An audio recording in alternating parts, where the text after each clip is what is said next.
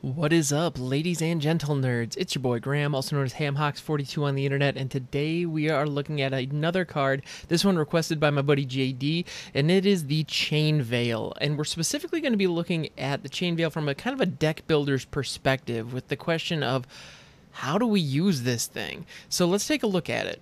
So the Chain Veil is an, a legendary artifact. Fortunately, this thing's legendary, and we're going to see why. At the beginning of your end step, if you didn't activate a loyalty ability of a planeswalker this turn, you lose two life. Okay, so there is a cost. You do need to have planeswalkers on hand in order to leverage this thing. Otherwise, like so many cursed artifacts throughout stories, it hurts you. So, okay, cool. Then you can pay four. For each planeswalker you control, you may activate one of its loyalty abilities once this turn as though none of its loyalty abilities have been activated this turn. So you just get to straight up double up reset your planeswalkers. That's fantastic. But there's a lot of I don't know, there's there's a downside to that in that dedicating a lot of planeswalker slots in your deck leaves you with fewer creatures, fewer um, answers to what your opponent's doing, and so you have to be really intentional. It would be easy to go through your collection, grab whatever planeswalkers you have, slap them into a deck with three or four copies of the Chain Veil, and call it a day. And you could have some fun experiences with that, but chances are the deck's not really going to work as well as you might want it to. So let's take a look at a handful of planeswalkers that I think actually could help this out. Because in general, this is going to amplify your planeswalkers. So you're going to want to build a Super Friends deck where you have a lot of planeswalkers, but you also have them synergizing with one another and having effects on board that can actually win the game. And so when we think about planeswalkers, what do we want them to do? we want them to create tokens. We want them to deal damage to, um, you know, our opponent or their creatures. We want them to re-removing creatures. We want them, in general, we want them to protect themselves and move the game towards the finish, whatever that looks like. Um, so there are a handful of different angles that you could take with the chain veil, and I want to take a look at a couple of them. So for starters, the chain veil itself in the lore is an artifact that was worn by Liliana, and she actually used it to curse Garruk or Garuk. I'm still not exactly sure how to pronounce that. I, mean, I have no doubt I'll use them interchangeably throughout this. Um, and so it would make sense from a thematic perspective to have a lot of Lilianas and a lot of Garruks. Okay, cool. Fortunately for us, we have a lot of options when it comes to Lilianas and Garruks. They've they're characters that have been around the game for a long time, and as a result, they've been printed a bunch, so we have a number of different options. So I want to take a look at a couple that I think could help fit in a deck that is centered around the Chain Veil. So for starters, I want to take a look at Garruk Apex Predator. So this thing is, it costs 7. You can plus 1, destroy target Planeswalker. Now, can you imagine doing that twice in one turn? That can completely devastate what your opponent is doing, even if they've dropped an Ugin on you. So that's pretty fantastic. Um, or, plus 1, put a 2-2 Black Beast creature token with Death Touch onto the battlefield. Between both of those plus 1s, Garruk is going to drive the game towards a conclusion. So Apex Predator, I think, really is a solid option that can really help really progress the game towards a conclusion and can really benefit from that chain veil effect. So what else does he have? Uh, negative three, destroy target creature. You gain life, gain life equal to its toughness. So that is just a board stabilizer. So that's always going to be good. Well, having that option will always be good. Let's put it that way. But Apex Predator also has an alt. Negative 8. Target opponent gets an emblem with whenever a creature attacks you, it gets plus 5, plus 5, and gains trample until end of turn. That's beautiful. That's absolutely beautiful. And if you're in a situation where you've been creating tokens to protect your planeswalkers and help put pressure on your opponent, this is just a nail in the coffin in a beautiful way. And if you're going with the Garruk um, Liliana style build, that's probably going to be the way you go. So let's take a look at our first Liliana that we want to take take a look at here that I think could really help uh, this deck, and that's Liliana the Last Hope.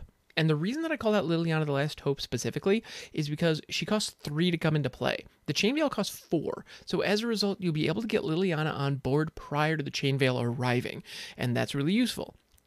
So what does Liliana do?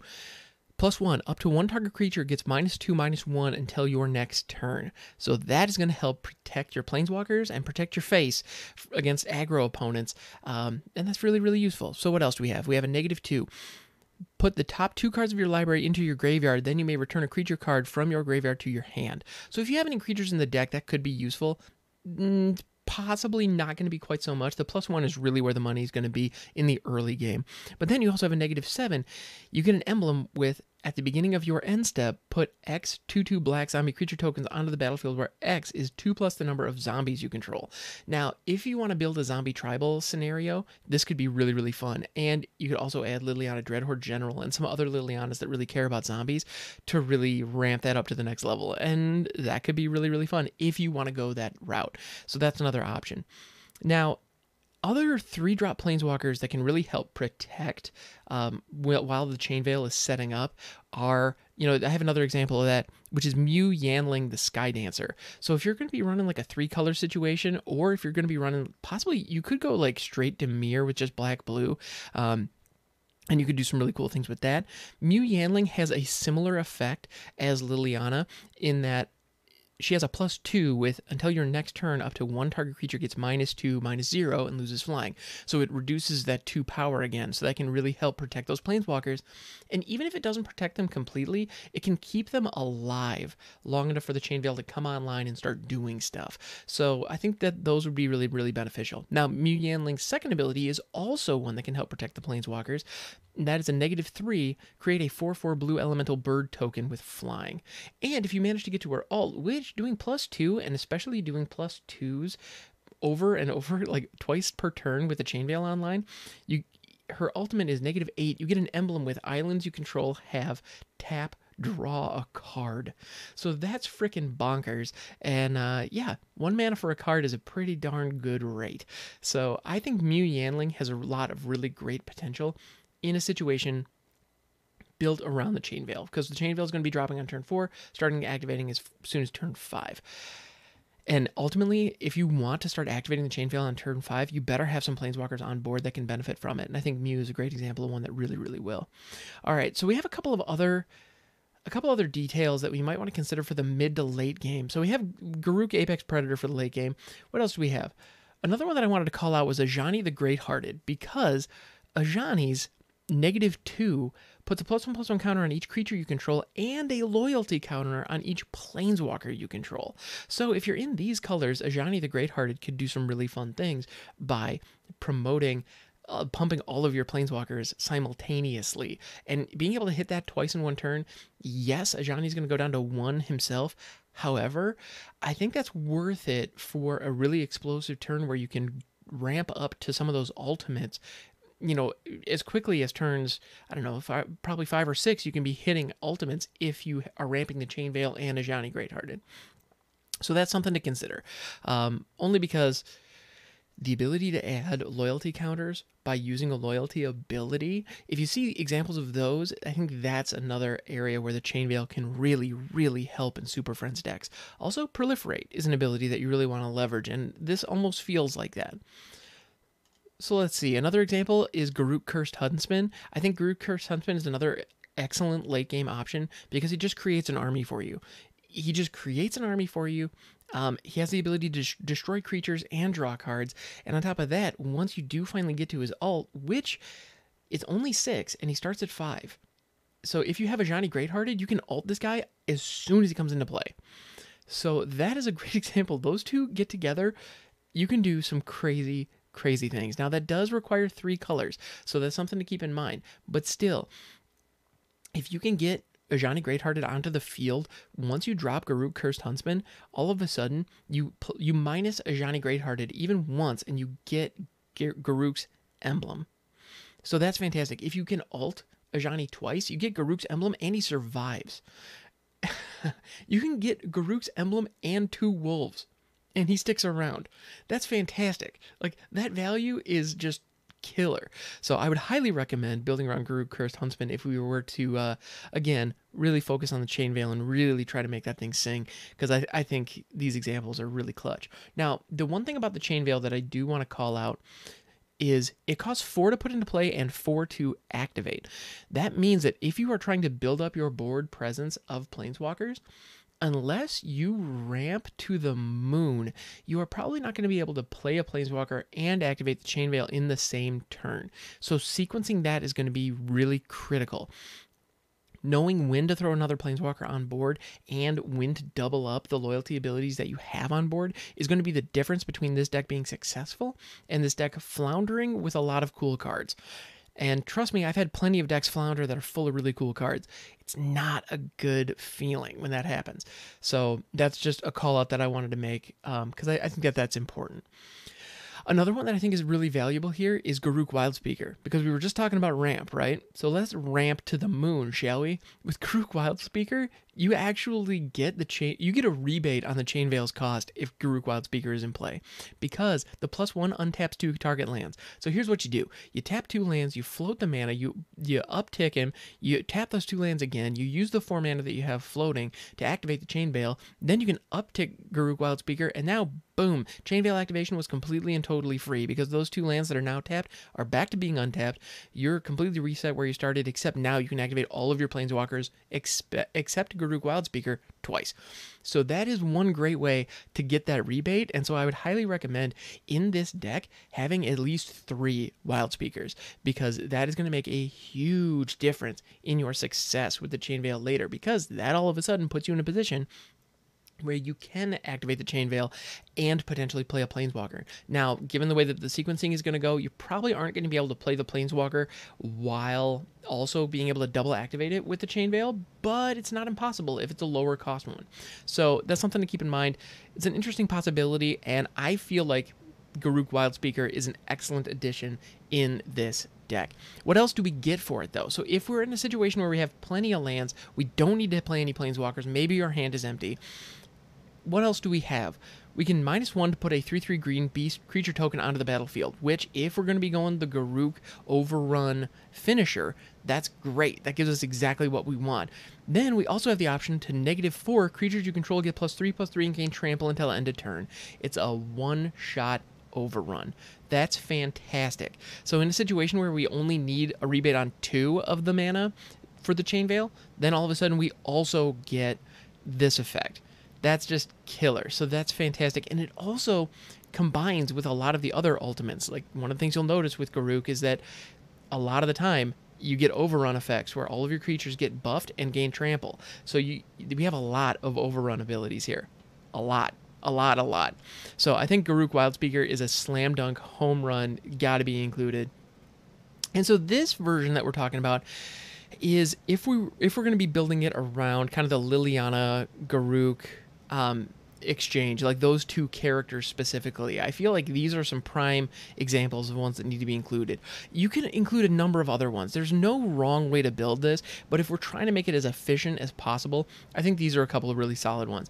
And also, in general, when you're looking at planeswalkers, three and four drop planeswalkers are worth so much more than the really big bombs. Now, that said, the really big bombs are great. Like you'll notice that with Garruk Cursed Huntsman, with him costing six, this card has been legal in standard since Throne of Eldraine. There has not been a single standard deck that has really leveraged this guy to full effect, which is a shame because it's a really good card.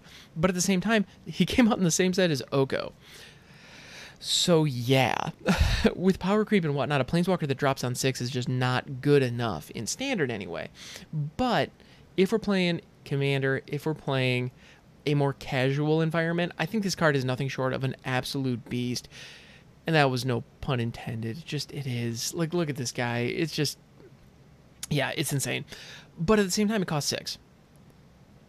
So it's important to balance that. So what's more valuable? Six drop or a three drop that's going to give you some really solid value throughout the course of the game. It depends on the construction of your deck. I would definitely, like any deck construction philosophy, lean on the side of having having more lower drops. And so I think the three drop planeswalkers that are that will protect the chain veil are going to be really, really important. And so, yeah, Mu Yanling is one of those. Um, Garruk Wildspeaker can be one of those in a pinch because you do get that beast token. Now that does weaken him, but still, um, negative one, you can tick that twice and still keep him around. You can tick it three times if you're not worried about him dying. So you have a lot of great options there. Now, There's one other use for the chain veil that I would be remiss if I didn't point out. And that is in a deck that is leveraging the single worst planeswalker ever printed. And some of you guys know where I'm going to go, and you're right. I'm talking about Tibalt the Fiend Blooded. Now, why does this card suck so much? Well, it costs two. It's a two mana planeswalker, and it's not good. It's crazy to think about. So, the starting loyalty on this guy is only two. And the plus one that you're supposed to use to leverage to really ramp up and get this guy big and powerful is to draw a card, then discard a card at random. So you're chucking a card away at random from your hand. So you cannot plan your turns. Period. And that is a huge downside that is just cannot be overstated. And we all know it. As a result, this character is more a meme than anything. So why the heck am I talking about it in an episode where we're talking about the chain veil? Because I, I certainly don't want to hit that plus one twice. Get out of here. That's ridiculous. I want to point that out because the ultimate on this guy gain control of all creatures until end of turn. Untap them, they gain haste until end of turn. In a situation, especially if it's a casual or a multiplayer environment, that ability is very, very, very powerful. And personally, I did play an Oathbreaker game where this guy was my commander and I actually won it. So it's possible. Tibalt can work.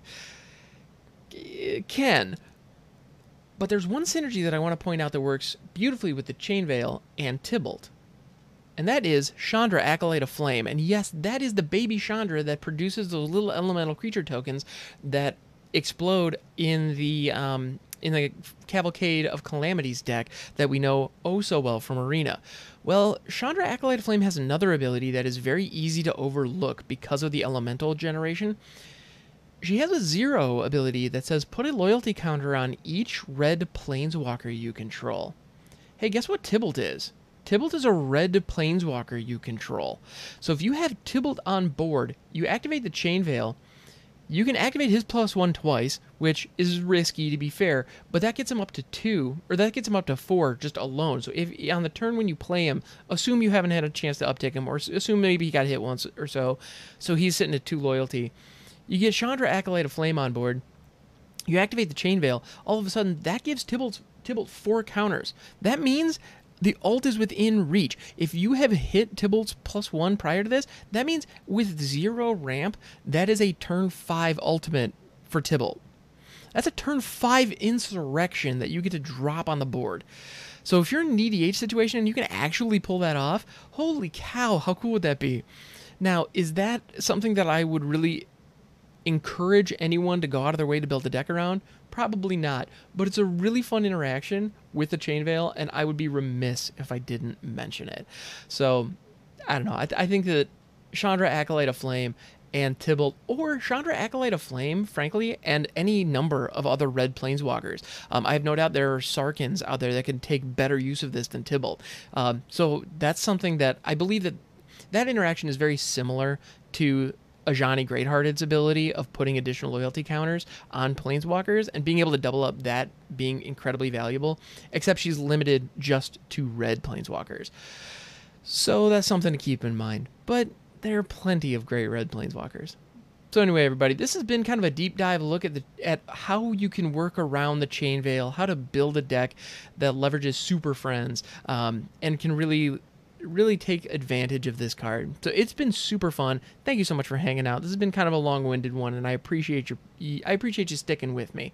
So thank you so much.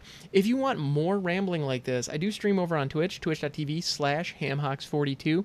I also have another series on YouTube called the Rogue Deck Workshop, where we take an idea for kind of a janky Magic the Gathering deck, and we actually build it live on YouTube, and then well, it's pre recorded, but we build it from start to finish on YouTube, walk through the thought process of card selection, and then we end with kind of a first draft of the deck, and then we actually play with it. So go ahead and check that out. I'd appreciate it if, uh, you know, if you can go over there. And also while you're here, go ahead and uh, click that like button if you've enjoyed this. And while you're at it, if you wouldn't mind subscribing, makes a huge difference. I appreciate you. Thank you so much. And don't forget, you are a good person, and you deserve to be happy.